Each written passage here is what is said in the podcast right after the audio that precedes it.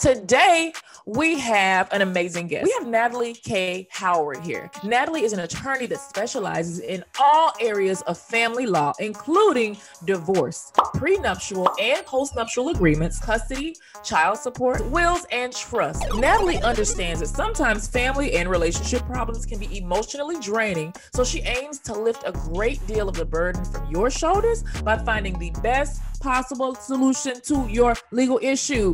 Up next, Natalie Howard, everybody. I know I'm crazy. I know I'm crazy. I know I know I'm crazy.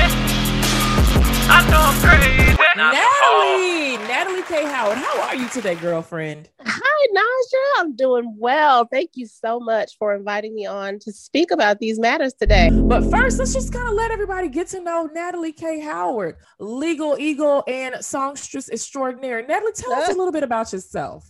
Hilarious. Well, like you stated so beautifully in the beginning, Naja, I am a family law, business law, and estate planning attorney in Metro Atlanta. We help people with a number of legal issues in those three areas. And uh, again, I'm just happy to be here to share some knowledge with your with your audience. So, So let's get why started. family? uh, Why family law? Because you know you start off in law school and you're like, I could go into some super glamorous um, or some super boring sect of law, or I can just go and deal with the crazy people like Naja has.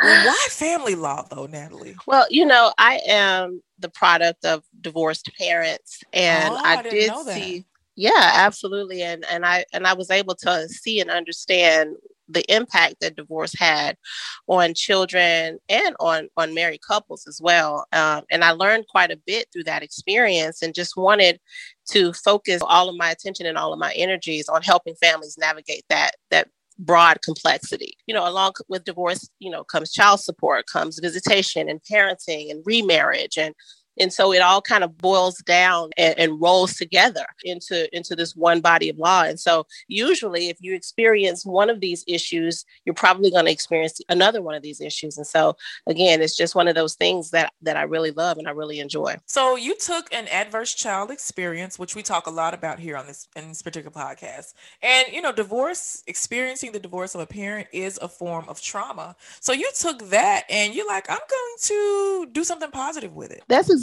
right. You know, I love my parents, you know, no shade to Betty and Dale Moore. Uh, they were great parents and they, they navigated it the best that they could. But of course, you know, like you said, it doesn't matter how well you try to navigate things, it can still be traumatic to to the parties involved. And so Absolutely. it, it was something that motivated me. I said I can either let this make me or break me. And so I chose to allow it to make me into who I am today. And again, I, it's something I really enjoy, you know, helping families better navigate those waters. And of course, you know, bringing justice to the unjust situations that can arise. So observing your own parent situation, and now that you're a professional, um, and hindsight is 2020, of course, everybody's a Monday morning quarterback. Lord knows I am. what what could have happened differently in your own personal experience? Or what could your parents because we have a lot of people that are going through divorce that are listening to this. We have a lot of divorced parents that are kind of just dropping Mhm. the ball when it comes to their kids. So it's so Yeah. interesting for us to have not only a child of divorce, but a child that used her own parents' divorce to um a- a- is your motivation to make the world a little bit easier for the next guy. So what could what could they have done, Betty? Would you say Betty and Dale? Mom Betty and Dad? Dale, honey. I love my mommy and daddy. But What um, could they have done differently? And well, you parents, I hope you you know- all are listening to this, okay? I don't want you guys' So- ego to be in this. Like parents out there who all are Right. listening. Okay, go ahead. that's right. You know, uh, when we know better, we do better. And so, yes. you know, one of the things that was is and it, it was and it still is kind of taboo in the black community is just getting mental health support. Mm. yes. And and so you know, right before my parents split, not not bef- not long before, I'd say a couple years before they split up, we lost uh, a sibling.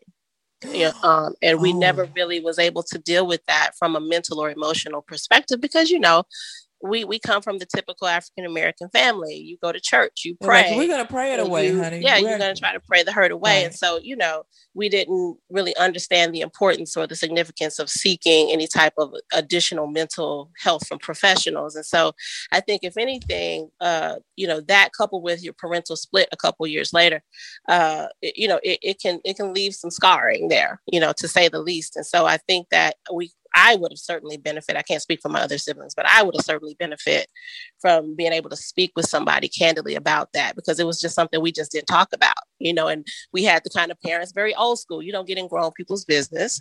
You are a child. You stay in the child's place, you know. And so we Mm. just didn't have that opportunity to, you know, to really express how we were feeling. So, if anything, I would say that was one of the uh, the factors that I felt was most, uh, uh, I guess, necessary, yeah. uh, especially today. You know, um, when kids have so much more to deal with on top of, you know, the divorce process and, and proceedings and the split. You know, you got all the bullying and you got the, you know, the internet, access got- to social yeah, media. Ex- Exactly. Yes. So I think again, you know, you- you're you're you're piling and compiling issues on these younger, you know, people, who- and they don't know how to handle it. So I and they think mental health outlet. support is one hundred percent. Okay. Um, so you would have liked some support. And you know what? Just mm-hmm. no shade to any of our parents because I as also I didn't get I didn't go to therapy. I didn't think about coaching or anything until I became an adult as well. And it's Right. just something that I I- you know, know what I'll say this. Black millennials, that is changing with our generation, but I can't Mhm. say the same for our parents, gener- parents generation and a lot of my white friends asian friends i do remember thinking they were crazy you know and they're Yeah. telling me oh you know my parents are sending me to therapy i'm like dude are you gonna like are you a school shooter like i did not realize Right. that you know just like a dental appointment just like a regular checkup you also it's okay to have mental health um check-ins so i you know i, I, I commend you on even thank you for sharing that an interesting problem. statistic um i know i used to think and um, the comment there's a myth out there that most families, most marriages don't make it after the death of a child. At one point, they were saying that there were 72% of marriages failed after the death of a child, but that's no longer true. They said Mhm. only about 16% of marriages fail after um, the parents lose a child, which you know both are things that are completely unimaginable. Just wanted to throw that statistic Right. out there um, That's for anybody that's dealing with that. Yes, yes, Yeah. absolutely. So Natalie, what personal life? Married, kids, um, and of course I got to know about the singing. Like what, what, why? Let's start with that. Why in in the heck did Natalie not go and become this big famous singer? Tell me that. Well, you know, um, it, it it just wasn't in the cards for me. You know, I I was very much so an academic. Okay. um, you know, I, I enjoy singing. I played four instruments, two of them classically trained. Uh, music is in my blood. My mother played the organ at just about every church that you know we attended Mhm. growing up. She's a singer. Her father was a singer. My so sisters all musicians are just everywhere, all over your Yeah, family. we're all Okay. musicians and singers. And so it's just part of who I am, but it wasn't necessarily what I wanted to do with my life. I, I'm a firm believer that just because you have a talent, that does not make it your purpose. Yeah. Um, And so, you should tell 20 year old Naja that, honey, I would please.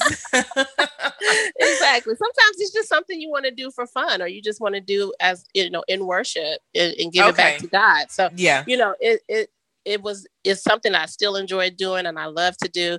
I, I get nervous on the spot. It's not that I don't want to, I just get a little nervous. But um Well, I have heard you sing on the spot, and uh, you know, you all just take it from me. She has a beautiful singing voice, and you know what? I'm not even gonna because you are an attorney. I'm not gonna ask you about your personal tea, marriage, and family and stuff because you know you might have clients listen to this, and I know a lot of attorneys don't share.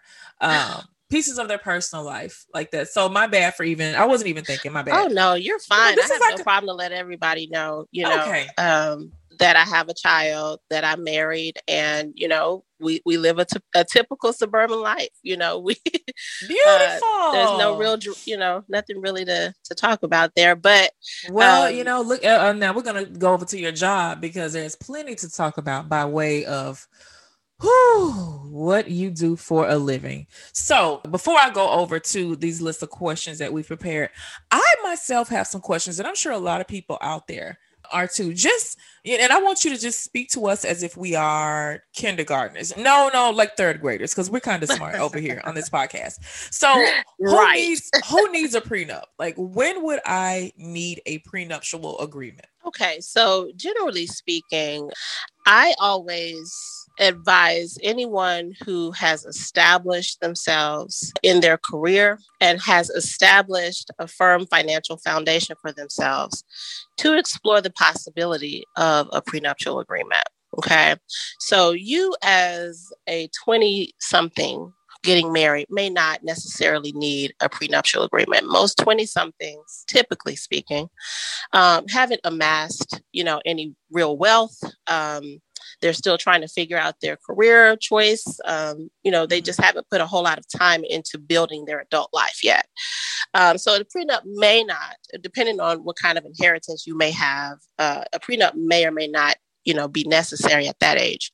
Okay. But I- to some of my older, um, more established uh, fiancés out there, uh, you, you may you you you really want to consider that because you know um, one thing is for certain uh, that the, the likelihood of your marriage not working and i hate you know having to bring up oh, these statistical data statistics. yeah but the Oh. likelihood of your marriage not working out and ending in divorce is fairly high in this country so um, you have to pr- plan for that you know and that's what a prenuptial agreement is really is all about it's planning out your divorce before it happens okay So basically, if I'm 20 years old and I have a big Jordan collection, then I need to make sure that my butt is covered so you don't try to take half of my shoes if you try to walk away.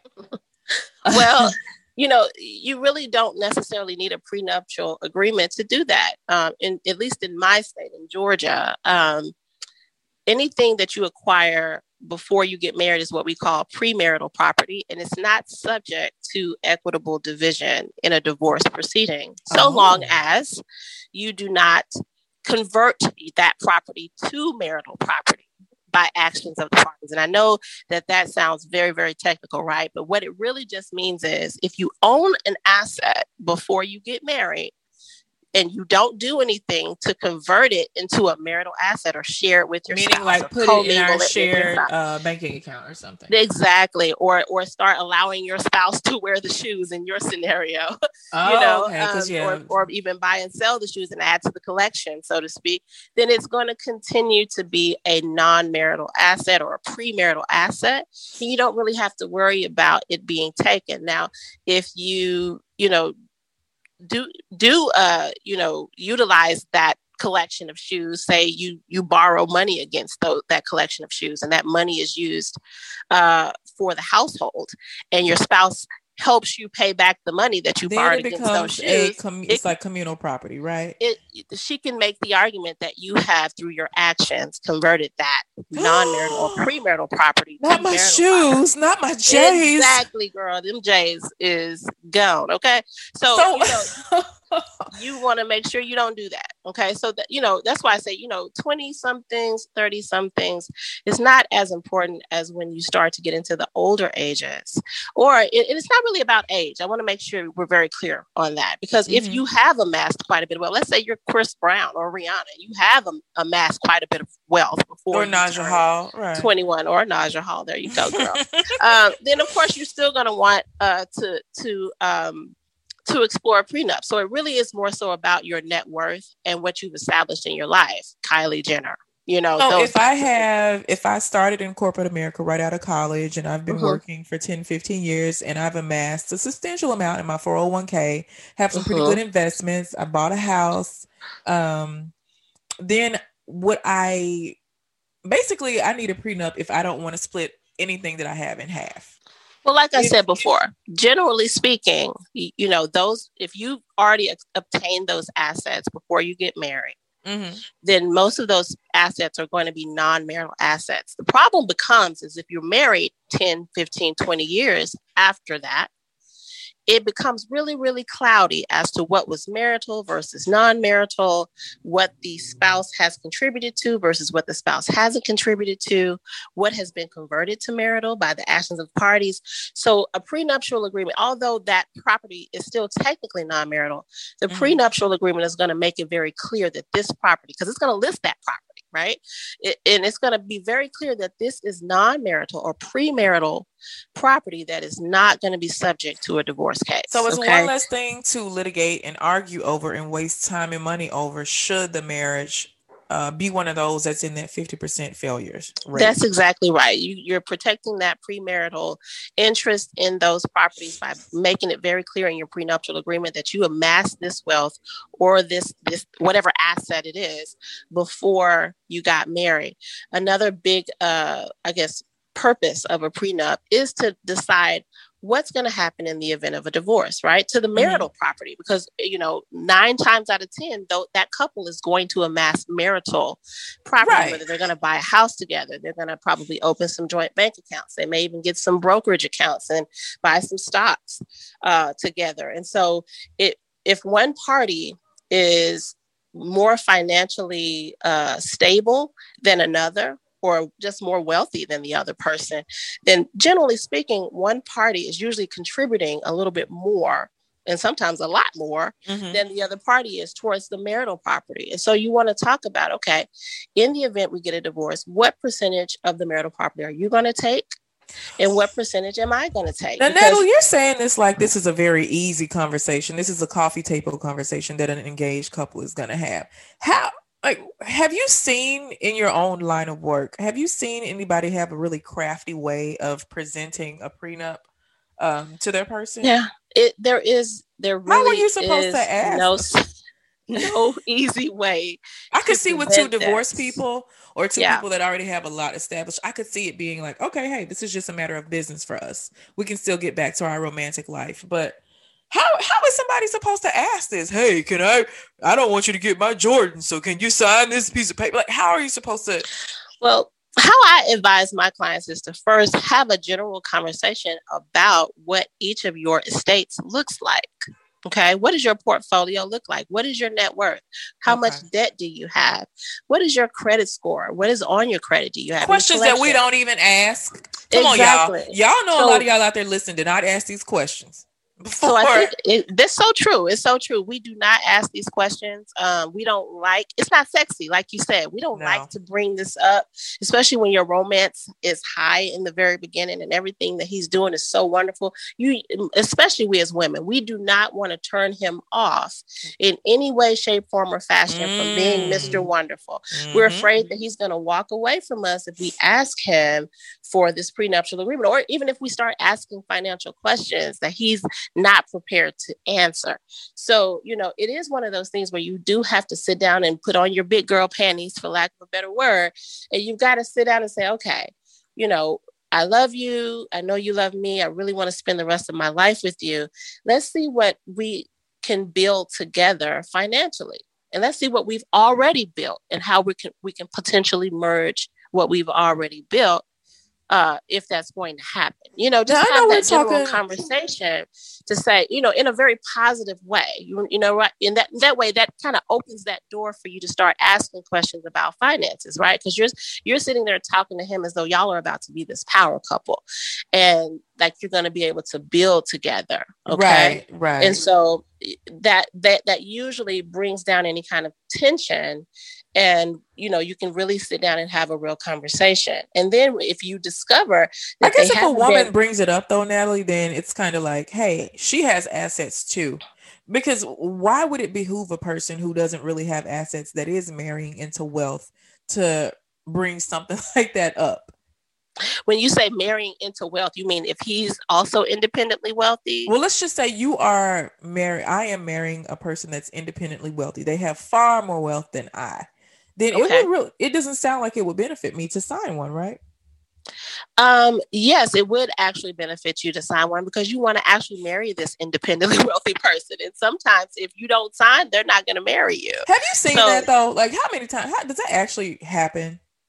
I, yeah, it happens more often than you think if they are financially savvy and they have good counsel they're not going to go into a marriage knowing that they are potentially exposing themselves uh, you know, to have having to divide half or more of, of their future. Now, earnings. what about signing prenups under duress? Because I have seen that argument happen in a few cases where women have.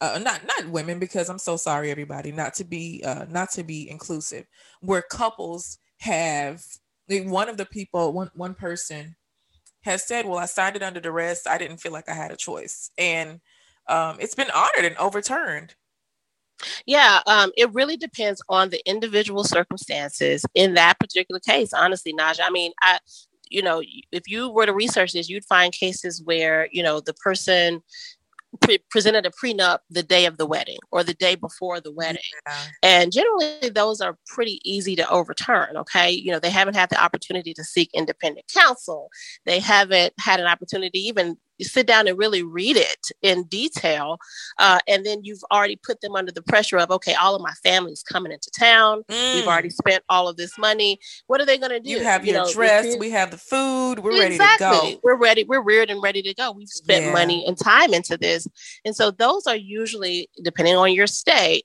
and i can only speak for georgia but they're right. usually be easily overturned one of the things we always advise our clients who are seeking prenups which is usually the person with the assets to lose, mm-hmm. uh, is to go ahead and make sure that the other party has their own independent counsel and that you guys are reviewing this at least 90 days before any wedding. That's at least. We prefer six months before the wedding to start mm. reviewing and negotiating wow. those terms.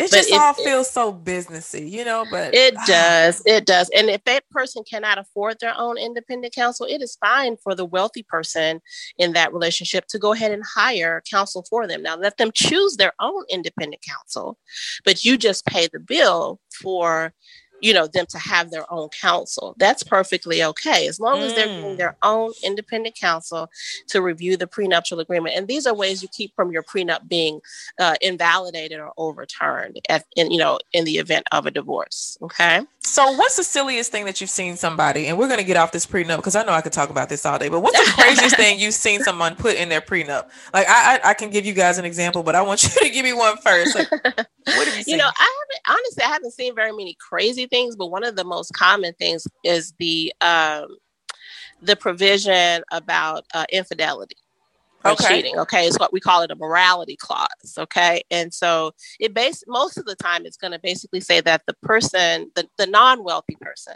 if they were to be, you know, caught cheating or otherwise be unfaithful or adulterous in a relationship, uh, that they're going to forfeit any benefit that they were going to receive under the prenup.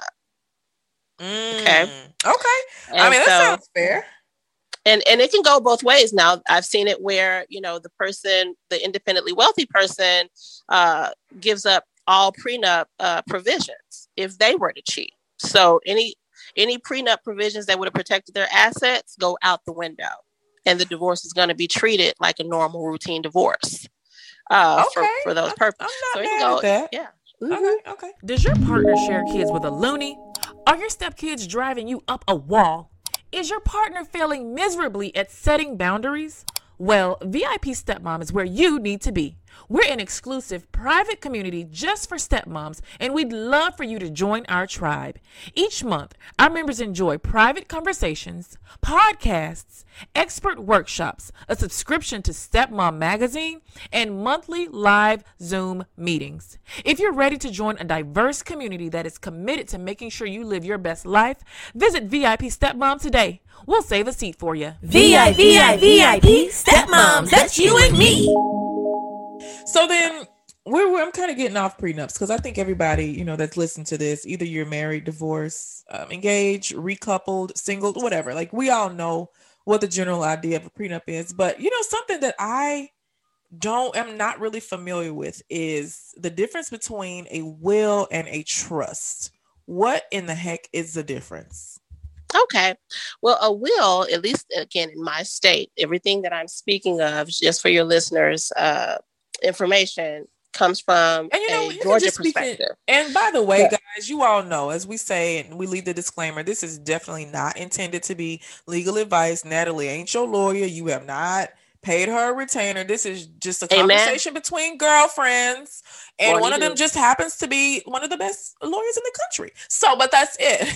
but That's so exactly is right. general. Um, this is just literally general conversation. So Exactly. This Yes, is general wanted to throw that out information there. for the masses. But yeah, so a will, uh, the, the biggest difference between a will and a trust is that a will has to be probated under some circumstances, uh, with, with the exception of a few uh, wills or, or types uh, and sizes. But most wills have to be probated. And what that means is you have to file a petition with the court, and the court has to go through a probate process in order to effectuate the terms of the will. Okay. mhm. Uh, a trust does not get probated. And so the importance of that is that your creditors, um, you know, don't have as much of an opportunity to come after your assets upon your death. Uh, it's not as much of a hassle for your exec- the executor of your estate or your family members to, you know, cl- open and close your estate. Uh, it's just a cleaner, uh, safer way to hold your property. Okay, so Oh. you know, um, and so you know there are different types of trust that uh, that you can seek depending on the purpose behind your seeking the trust. Some people want asset protection. Some people just want to avoid probate and streamline the process. And so, now wait, just to be clear, what is probate? Because I've heard of probate court, but what's probate mean? So probate again is just the process by which courts uh, take a look at the will uh, and uh, pretty much uh, assist the executor in effectuating the terms and conditions of the will. So whoever is supposed to get the property that is listed in the will, the courts make sure that the property is treated a certain way until they've put in an order that that particular beneficiary is going to get whatever they are supposed to get. So It's an also an example would be, let me ask you this. An example would be if an older person passes away and he leaves in his trust, not his will, he leaves his business to no, I'm sorry, his home. Let's just say something easy, his home to his oldest son. Now the home is currently being occupied by his three younger children who are unemployed, don't really have anywhere else to go. But when he dies and this older son gets awarded this home, um, the courts can come in and basically have help the older son clear that house out so he can take it over. Well, no, that's not Oh. generally how it works. Okay, so okay, so wrong, wrong, wrong. That's how we got you here. a will requ- the biggest difference between a will and trust is the will requires court in, in most circumstances requires court involvement Okay. okay a court proceeding has to occur for the will to be probated which means for the beneficiaries to receive whatever they are supposed to receive under the will So it's not legitimate. And so this little piece of paper, notebook paper that I have for my great granny. So that since they didn't go to court, that doesn't mean anything. no it doesn't no the will doesn't get probated until after you pass Oh wow. okay I hope you guys yeah, out there are sorry if we understanding this. That, yeah, I'm sorry if we missed that detail. Okay. Once you pass away, is when the will gets probated. You don't need to probate a will until the person who's, who created the will has died. Okay. Okay, that's when the will has to go through probate, Mhm. and it depends on the size of the estate. Some smaller estates don't have to be probated, but if it's over a certain amount, depending on your estate, then that will is likely going to have to be probated in probate court. So you're the executor, whoever you appoint over, you know, as the overseer of your will, has to file certain documents with the court, and then the court has to do an assessment of your estate, and then the court has to uh, issue pretty much in order letting the executor know that she she or he can now you know uh pass out your or or, or devise your your property How long does all of this take after okay? someone passes away? It can take it, it depends. If someone wants to challenge the will it could take years you know and it Oh, depends it depends on the size of your estate. Creditors can come in and file you know uh motions into your estate and try to take your estate property I saw that the the IRS just um tried to do I think 6.7 million against Aretha Franklin's estate. I did recently see that in the news. So yeah, creditors can come into the estate and try to get what's rightfully theirs before your beneficiaries can get theirs. And so the trust Oh. is really designed to to prevent that. It doesn't go through probate. Your property won't go through the probate process. The the property upon your death is generally speaking owned by the trust itself. It's no longer owned by you. So the property never even goes into your estate. Okay. It's owned by the trust. So you think of a trust as a human Oh. being. Okay. The trust can own property, the trust can open bank accounts. And so it becomes a human that owns those assets. Okay. Or like a human that would own those assets. That's a completely right? separate entity from from something you that as an individual. Ah, exactly. like an LLC or but okay, I see. Mhm. I So see. it can function as both asset protection uh, document and as a document that will allow your trustee or your executor to avoid the probate process. Okay. So why isn't everybody doing a trust as opposed to a will? Well, everybody, it's not necessary for everybody to get a trust. If you don't have a lot of creditors or if you don't have a lot of property that you can't pass on in other ways, then you really don't need a trust. And so okay. you really do need to talk to an estate planning attorney to decide whether you really just need a will or if you need a trust. Because, like I said, if your estate is below a certain amount, depending on which state you're in, then you don't, your will won't even get probated anyway. Your executor will just pass out the property as, you know, um, as outlined in your will Okay. Okay. and that's going to be that and there are so many other estate planning tools by which you can pass property to your beneficiaries without a will i mean without it going through a will or through the probate process or being put in a trust for instance life insurance policies life insurance policies don't pass through a will and they don't necessarily get placed into a trust they go by beneficiary whoever's listed on that beneficiary form Is the person pass, that gets the it's going to automatically get that money. Creditors can't get to it. Nobody can try to circumvent that. It goes directly to your beneficiary. So, depending on the types of assets you hold, you may not need a trust at all. But when we're Um, talking like have- liquid pro- properties, when we're talking homes, boats, uh, expensive vehicles, those are the things that creditors can come forward to get paid back. Right? Exactly. So, if your estate consists of, like you said, real estate, uh, boats, annuities, um, stocks, sometimes some of those assets can be still left at, you know, through a beneficiary. Uh, but if your beneficiaries are minors, for instance, or very young adults, do you really want an 18 year old to get a $200,000 windfall from a Right. life insurance policy uh, upon your death? That's when you may want to consider opening a trust and having the trust be the beneficiary. So whenever you pass away, that money goes into the trust, and then your trustee, whoever you have appointed over your trust, gets to devise or distribute those funds to the 18 year old in accordance with the trust rules, which your attorney would draft up. So, Who for could instance, be if you- appointed as a trustee then? That means like a bank or a governing body or an attorney. Anyone over the age of 18 in Georgia. So every state's going to have their own rules in relation to the appointment of trustees. Here, it, you just have to be an adult. And you have to be, of course, of sound mind, can't be incapacitated. Okay. Got it. Yeah. Okay. So- okay. Mhm.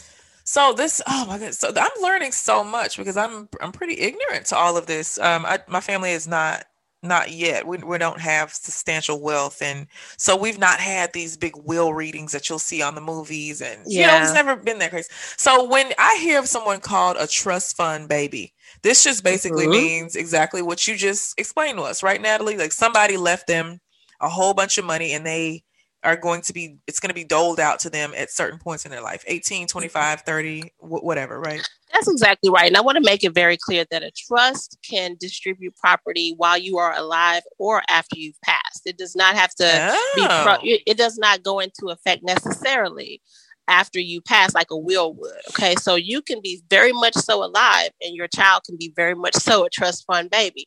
If you've placed money in trust for your child throughout your lifetime or you know or or however long you've had that trust Mhm. and that child reaches certain milestones in accordance with what you've put in that trust. For instance, sometimes people want to say, My child will get a $20,000 distribution upon graduation from high school.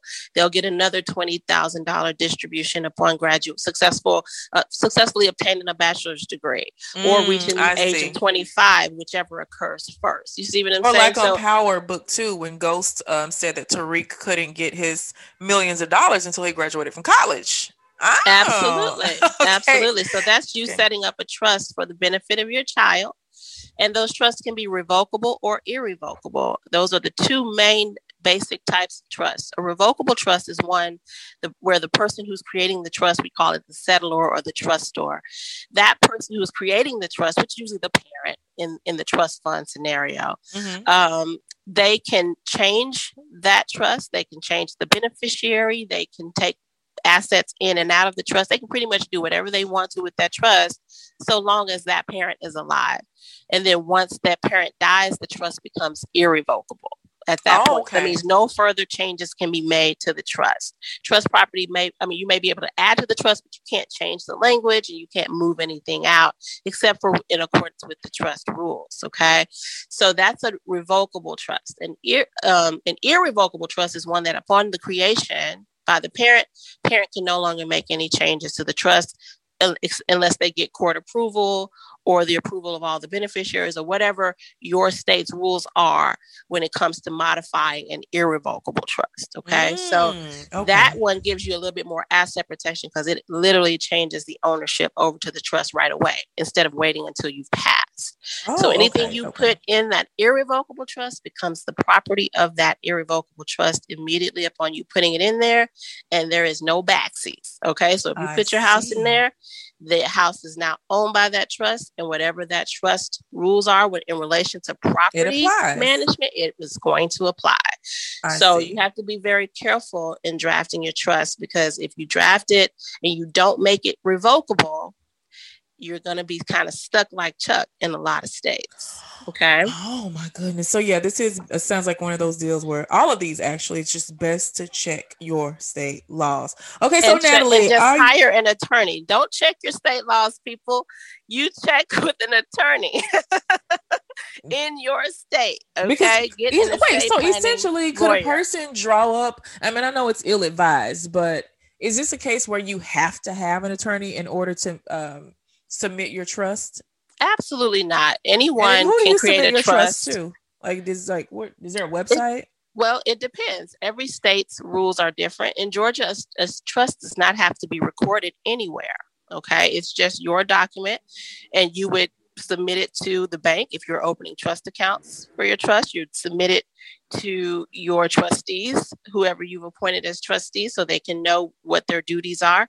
You of course want to talk to your trustees guys before appointing them as trustee because it's not a it's not a job for the faint of heart, depending on the size of your estate. So you want to make sure whoever you're appointing, whether it be the executor of your will or a trustee over your trust, you want them to know that you're doing that and you want them to be a willing participant. Okay. Otherwise, Yeah. you just have issues later when they say, I didn't know I was appointed. I don't want to do this. And so they have and to now try to you're get out dead of and you can't explain it to them and it's just a whole hot mess so just communication is key and uh It really is. please find an attorney to help walk you and your family But yeah, through this it's not it's something that they can do on their own to answer that question naja but i don't advise them to do it on their own for these Okay. reasons because they don't know the implications they're not going to know the implications of the type of trust that they're going to be trying to draft Mm, and like okay. you say once you execute that thing you start putting property in it it can be a detrimental thing to you and your portfolio if you don't know what you're doing so Mm. definitely hire a very knowledgeable and experienced estate planning attorney in your state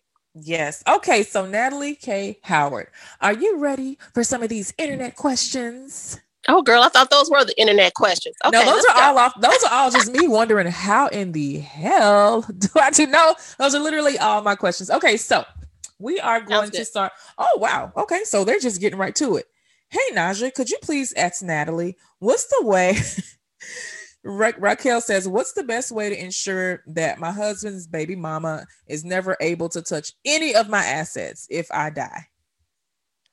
Wow. Okay, so it's her current husband. Is that right? Yes. Uh huh. It sounds like he has children with another person. Uh, so this Okay, woman sounds now I don't she's know a what- stepmom.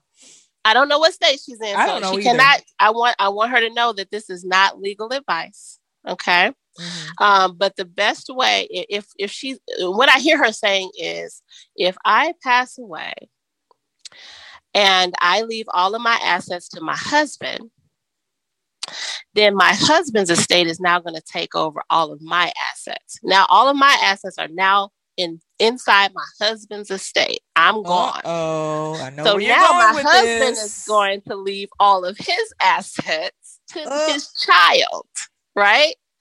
And who is in control of his child? Yes, baby. It's the baby mama, right? So that's what she's really asking, I think, in this question I think is that's what yes, that's what Yeah, she's asking. so- I think you just so- answered the question with that breakdown. well, well, so her question is how can she avoid that, right? yes, Okay, so yes. the only real way to avoid that is to leave the property uh, in a trust for the child if you're afraid if you think that the child is going to eventually you know be the the owner of this property you could leave the property to trust for the benefit of the child and appoint someone independently as a trustee to issue this money to the child when the child becomes of age but even then the child could still share that money once it's They might, distributed to they, him they might break their mama their off a piece of that Kit Kat bar. Exactly, exactly. So basically, there unless she leaves no money to her spouse, no assets, um, right. the, her half of the assets, she can leave it either to her own kids or, gosh, I don't know, donate it to cats or something. So basically, there's not Yeah. really anything she can do.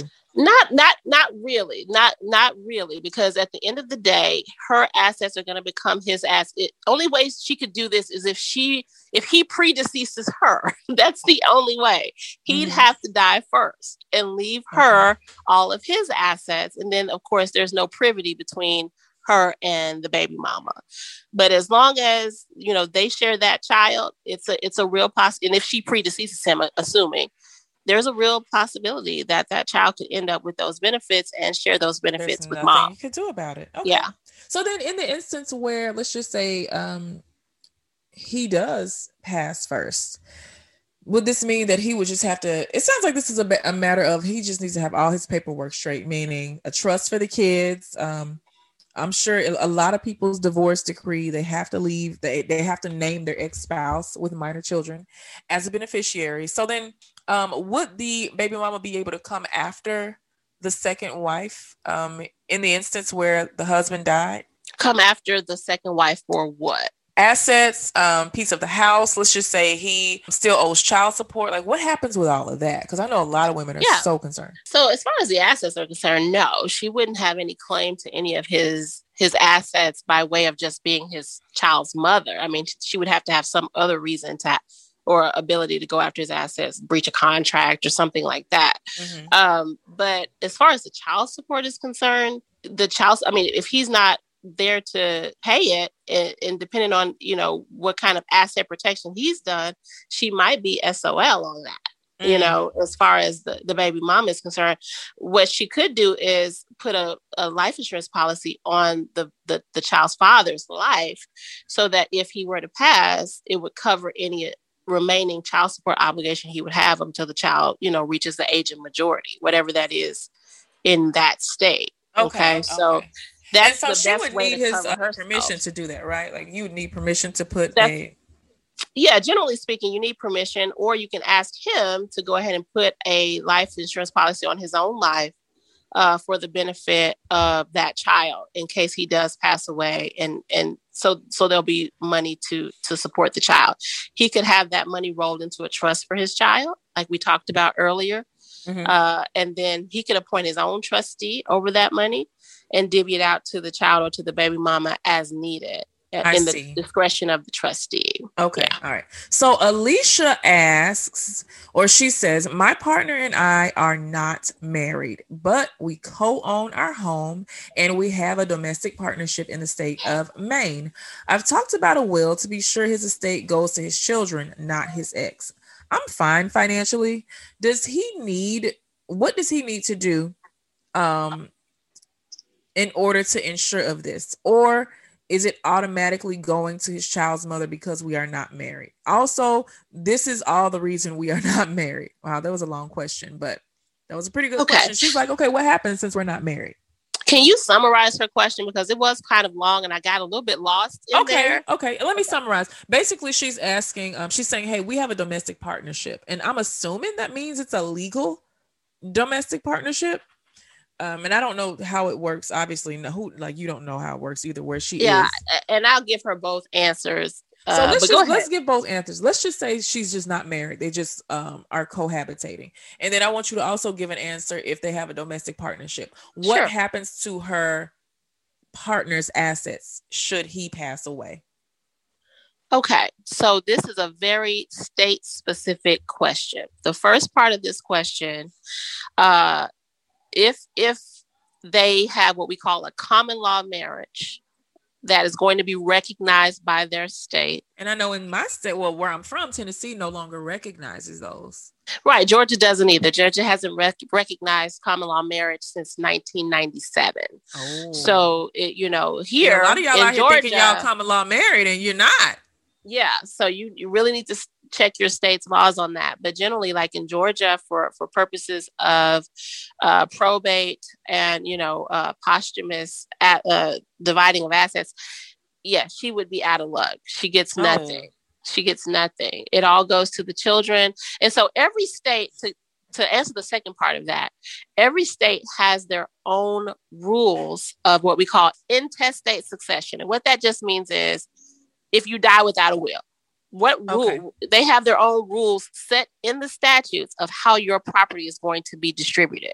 Okay. So for Mm. instance, in Georgia, if you die without a will, our intest intestate succession law says your spouse gets half of whatever you have and your children get half in equal Oh. shares. So if you have two children, one will get 25. Wait, is this minor person- children or adult children? Adult children or minor children. Oh, so y'all, oh God, y'all better get your paperwork together.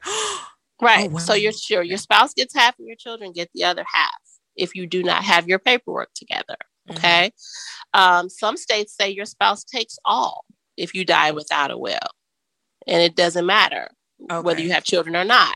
That will leave And I know you all are probably getting annoyed with us saying it depends on your state laws, but this is literally a case where it takes you five seconds to kind of go and look up what your state law says so you Yeah. can know what to tell, you know, how to proceed, or if you need to have, go contact your attorney with a sense of urgency. Absolutely. So in her scenario, of course, it's going to depend on what the state's intestate laws are. Um, if they're like Georgia's and she is common law married to him, she would get half, and the children would get other ha- another half. If it's not like Georgia, she could get all potentially. Um, and if it's uh, if they don't recognize common law, she's going to get nothing, and then her children, his children, I'm sorry, would get the uh, totality of his estate. Okay. But every, again, every state is different. It could be that his parents would get half and then his children.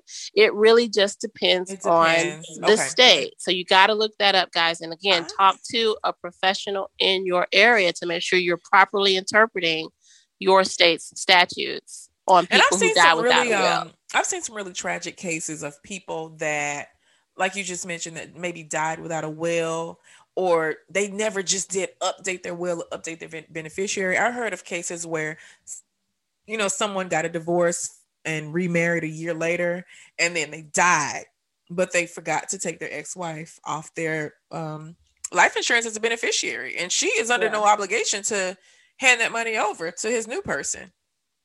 Wow. You know, yeah. just, I mean, yeah. no obligation. It's whatever's on that form. So you guys have got to make sure that you are, you know, updating your forms accordingly. Because please Um, believe that's one of the first things Miss Naja did. We said we're wiping all of that mess out.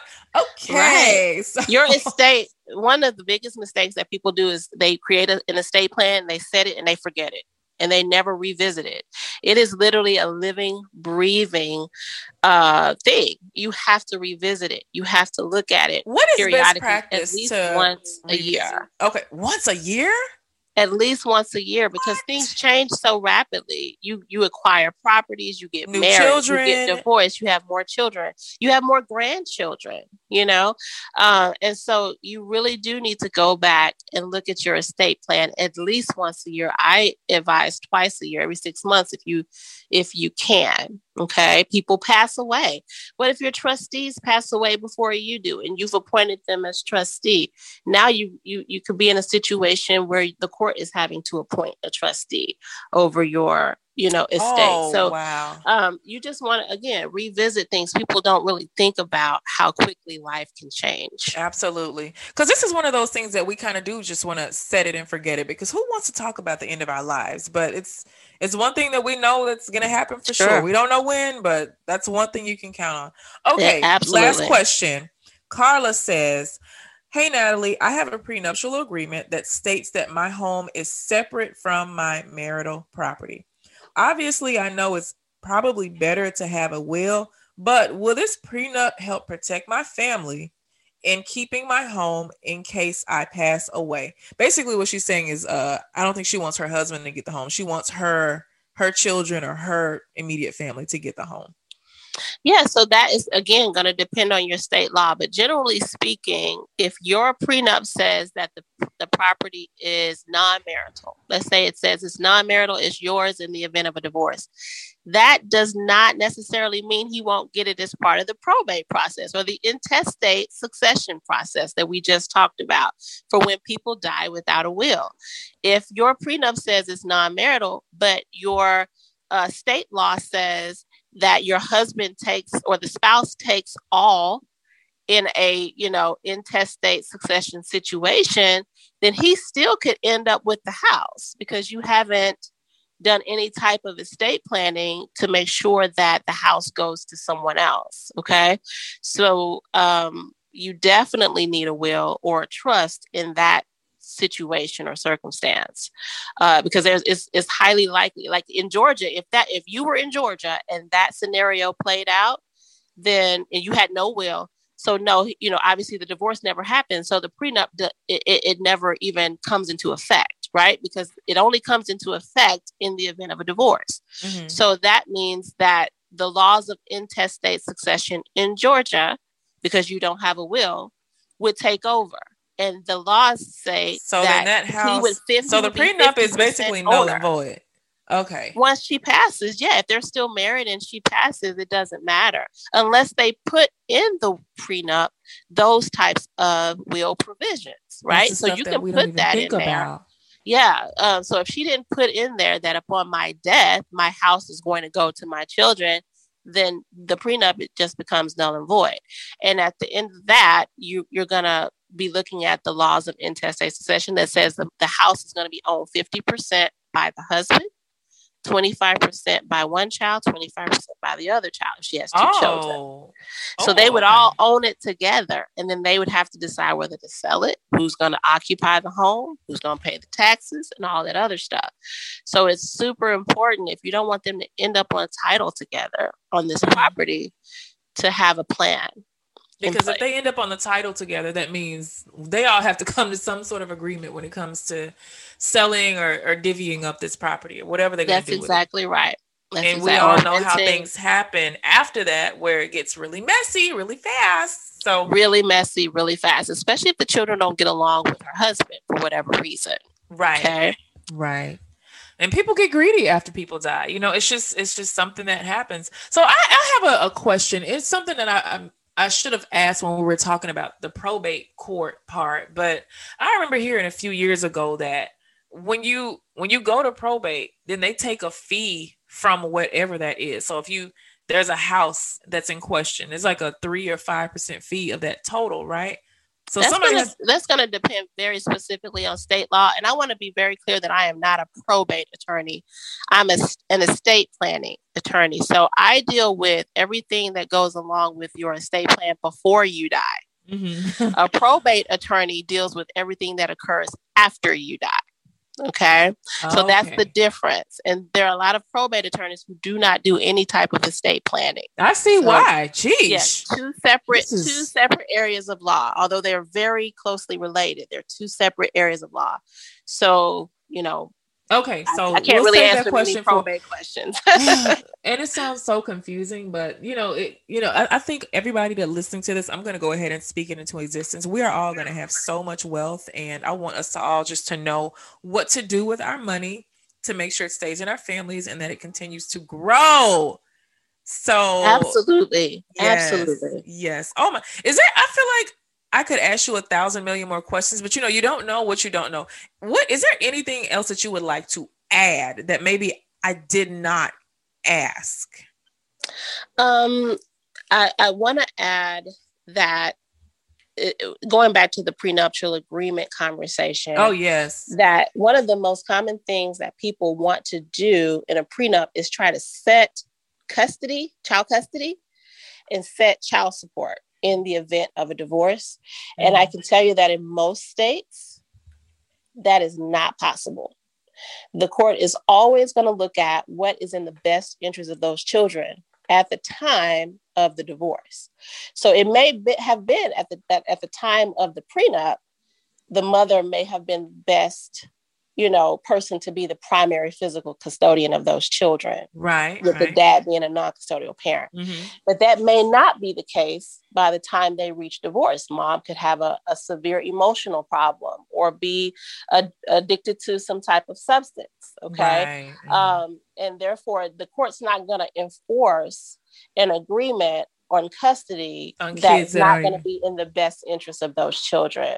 Okay. So those provisions generally are going to be null and void. Same thing with the child support because sometimes at the very beginning of a prenuptial agreement, one person is the independently wealthy person and the other person's not. Mm-hmm. And then by the time the prenup is being, uh, you know, uh, reviewed by a court, uh, the other party is is twice as wealthy as the first individually, you know, independently wealthy person, I should say. So um, the court's going to always look at the current financial state of the parties when dealing with child support.